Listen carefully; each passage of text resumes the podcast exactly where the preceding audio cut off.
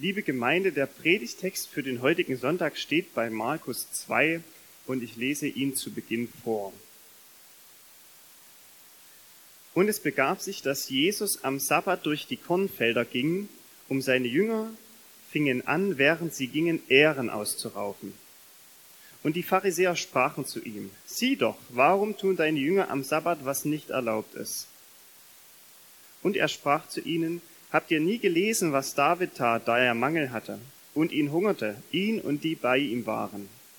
Wie er ging in das Haus Gottes zur Zeit des hohen Priesters Abjatar und aß die Schaubrote, die niemand essen darf als die Priester, und gab sie auch denen, die bei ihm waren. Und er sprach zu ihnen, der Sabbat ist um des Menschen willen gemacht und nicht der Mensch um des Sabbats willen. So ist der Menschensohn Herr auch über den Sabbat. Der Herr segne an uns sein Wort. Amen. Wenn man diese Geschichte so liest, so stellt man erstmal fest, dass es erstmal eine scheinbar belanglose Situation ist. Die Jünger gehen durch die Felder und raufen ein, sich ein paar Ähren heraus, und zwar deswegen, um ihren Hunger zu stillen. Das Problem ist allerdings, dass das am Sabbat geschieht. Und sie dadurch in Konflikt kommen mit den Pharisäern. Es ist ganz interessant, dass diese Geschichte in einem Kontext steht, wo fünf Erzählungen nacheinander berichtet werden, in denen Jesus durch sein Verhalten ähm, oder durch das, was er sagt, mit den Pharisäern in Konflikt gerät. Das alles geschieht in Galiläa und das Ende ähm, ja dieser Erzählungen ist, dass die Pharisäer beschließen, ihn zu beseitigen. Also so stark hat sie das gestört und Anstoß bei ihnen erregt, dass sie beschließen, ihn ja zu ermorden. Am Anfang ähm, ist es noch, dass sie ihren, ihren Teil sich denken, wenn Jesus etwas tut. Aber in unserer Geschichte ist es so, dass sie offen Anklage ihm gegenüber erheben. Sie sagen, ja, warum achtest du nicht darauf, dass deine Jüngern das Gesetz einhalten? Ja, für sie ist das ein, ein, ein Bruch des Sabbats. Wenn man jetzt im Alten Testament so liest, ist das gar nicht so klar, dass man sagt, ja, das, das durfte man gar nicht am Sabbat machen. Aber ähm, die Pharisäer hatten noch einiges an Regeln sich aufgestellt, ähm, um, ja, um das auch wirklich einzuhalten. Und da fällt das eben mit rein. Für sie ist es praktisch, dass die Jüngern ernten am Sabbat. Und das ist natürlich Arbeit und das geht nicht. Wer waren eigentlich die Pharisäer gewesen? Die Pharisäer war eine jüdische Gruppierung zur Zeit Jesu und ihr Name bedeutet, bedeutet Abgesonderte. Gemeint ist, die sich für das Gesetz absonderten. Ihr Wunsch war, dass sie ihr alltägliches Leben heiligen. Sie übernahmen deswegen Vorschriften, die eigentlich nur für die Leviten und Priester galten und sie wurden davor angesehen im Volk. Sie wurden angesehen als Leute mit einer hervorragenden Frömmigkeit und mit einer akribischen Gesetzesauslegung. Und wenn man so über die Pharisäer hört, dann geht es mir, dass ich denke, das ist ja erstmal ein ehrenswerter Wunsch, was eigentlich nachahmenswert ist. Das Problem ist, dass es keine andere Gruppierung gibt, die mehr mit Jesus zusammenredet. Was bedeutet das? Das bedeutet erstens, dass sie diejenigen waren, die in ihrer Zeit von Gott her gesehen wohl am meisten falsch lagen, obwohl sie meinten, es besser zu machen als alle anderen. Und das Zweite ist aber, dass sie diejenigen waren, die wohl am meisten der Konfrontation und der Seelsorge von Jesus bedurften, damit sie für das Reich Gottes brauchbar wurden. Einer von ihnen musste erst vom Pferd geschmissen werden und erblinden, ehe er seinen Irrtum erkannte und zu einem kräftigen Jesus-Nachfolger wurde. Gemeint ist Paulus. Und ich glaube, dass von den Pharisäern nicht die Rede ist, damit wir uns dann unsererseits über sie erheben und sie verurteilen für ihre Heuchelei, Selbstgerechtigkeit oder Bosheit, sondern damit wir uns selbst überprüfen, wo wir vielleicht auf den Wegen der Pharisäer wandeln und nicht auf den Wegen Jesu.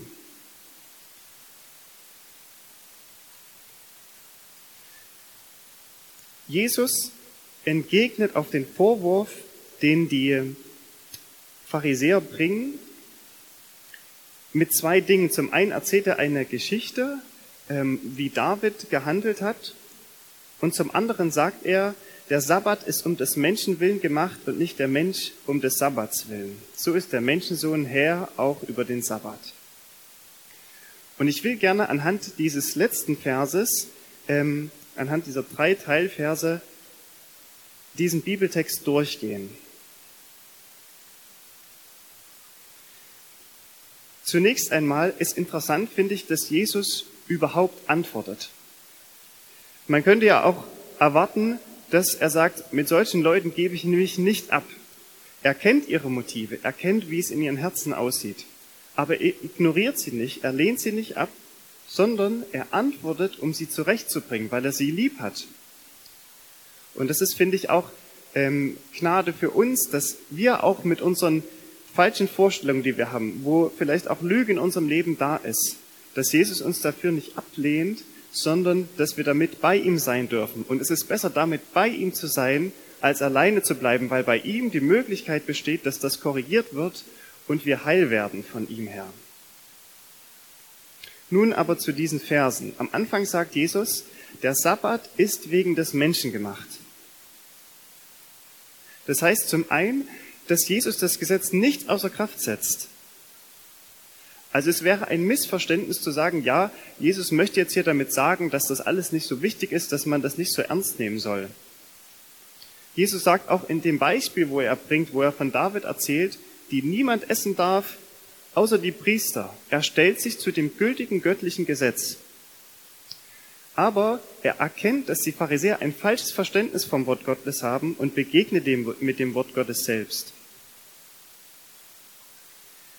Er zeigt, dass Gott den Sabbat gemacht hat für die Menschen. Gott hat das Gesetz gegeben für die Menschen, nicht gegen sie. Es gibt im Alten Testament, wo es um das Gesetz geht, häufig die Formulierung, wo Gott sagt, tue das und du wirst leben. Oder ich gebe euch dieses Gesetz, damit es euch gut geht. Das zeigt, dass Gott gut ist und dass er uns gute Dinge gibt und nicht böse Dinge. Man kann ein anderes Beispiel bringen. Liebe deinen Nächsten wie dich selbst. Bei diesem Gebot ist ja, finde ich, offensichtlich, dass wir alle möchten, dass Menschen liebevoll mit uns umgehen und wir nicht sagen würden, was ist das für ein erdrückend böses Gesetz? Oder es besteht ähm, die gesetzliche Verpflichtung, zwei Wochen am Stück Urlaub zu nehmen, damit der Erholungseffekt einsetzt. Und da würde, würde man jetzt wahrscheinlich auch nicht sagen, oh, was ist das, ähm, wie gemein ist dieses Gesetz und warum muss ich jetzt hier Urlaub nehmen, sondern es ist offensichtlich, dass es gegeben wird, damit wir uns erholen können. Das ist das Erste. Der Sabbat ist wegen des Menschen gemacht. Das zweite ist, nicht der Mensch für den Sabbat. Was Jesus hier anspricht, ist das Verständnis, was die Pharisäer hatten. Für sie ist das Gesetz Selbstzweck. Für sie ist es praktisch so, ja, das Gesetz ist irgendwie da und Gott braucht jemand, der dieses Gesetz erfüllt. Hier ist nicht mehr Gott selber Herr, sondern hier ist eigentlich der Sabbat oder dieses Gesetz, was sie sich machen, zum Götze geworden. Gottes Gebot ist gegeben, um Leben zu ermöglichen, wo die reale Gefahr der Sünde besteht. Und nicht, wie es die Pharisäer meinen, die, ähm, die Regel ist als, als Götze da, ähm, damit ich und darüber eigentlich Gott vergesse. Weil das Problem ist häufig bei den Pharisäern, dass sie bei manchen Dingen ganz kleinteilig und genau sind, aber dass sie das Grundsätzliche vergessen, die Gottes- und die Nächstenliebe. Das zeigt, das zeigt sich zum Beispiel in, in der Geschichte danach, wo es darum geht, dass Jesus einen, einen Menschen heilt am Sabbat. Und die Gedanken, von denen die Pharisäer bestimmt ist, dass sie überlegen, Jesus zu beseitigen, anstatt Gott zu loben und sich darüber zu freuen, was er am Sabbat für diesen Menschen getan hat.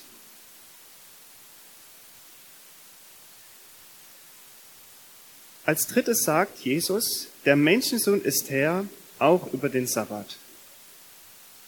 Ich glaube, dass es das gewesen sein wird, was die Pharisäer am meisten gestört hat. Weil hier konfrontiert Jesus sie mit dem Autoritätsanspruch. Jesus sagt eigentlich damit, ihr wisst nicht, mit wem ihr redet. Ihr meint, Gelehrte der Schrift zu sein, Lehrer des Volkes über Gott zu sein, aber ihr lehnt den lebendigen Gott ab, indem ihr mich ablehnt. Zum einen sagt es Jesus mit, mit, indem er von David erzählt, der niemals nur eine dahergelaufene Person ist, sondern der ein messianischer König ist, der schon immer hinweist auf den König, der kommen soll und auf den König, der den Frieden in Israel aufrichten wird. Er ist der auserwählte König und er gerät in diese Situation, weil er verfolgt wird. Und ähnlich ist, gilt es auch für Jesus. Ich denke, dass sie in diese Situation geraten sind, ähm, weil es möglicherweise keine Leute gab, die sie aufgenommen haben am Sabbat, weil diese vielleicht Angst hatten, von den Pharisäern dafür abgelehnt zu werden. Indem Jesus sich Menschensohn nennt, bezieht er sich auf eine Prophetie im Danielbuch und der Menschensohn ist dort derjenige, dem die Herrschaft von Gott übergeben worden ist. Damit sagt er, Jesus Christus ist der Herr und auch der Sabbat ist ihm unterstellt. Ja, man könnte es vielleicht auch so formulieren, dass Jesus zu ihnen sagt, ihr meint das Gesetz zu kennen, aber ihr kennt den nicht, der der Herr des Gesetzes ist. Man kann als Beispiel vielleicht nehmen, ähm, ich weiß nicht, ob Sie schon mal ein Gespräch zwischen zwei Freunden erlebt haben, wovon Sie nichts verstanden haben, weil Sie irgendwelche Insider gebraucht haben und irgendwelche Dinge erzählt haben, womit Sie nichts anfangen konnten. Und so ähnlich ist es, wenn wir vielleicht das Gesetz kennen, aber nicht den Herrn kennen. Dann verstehen wir nicht, wie er das meint.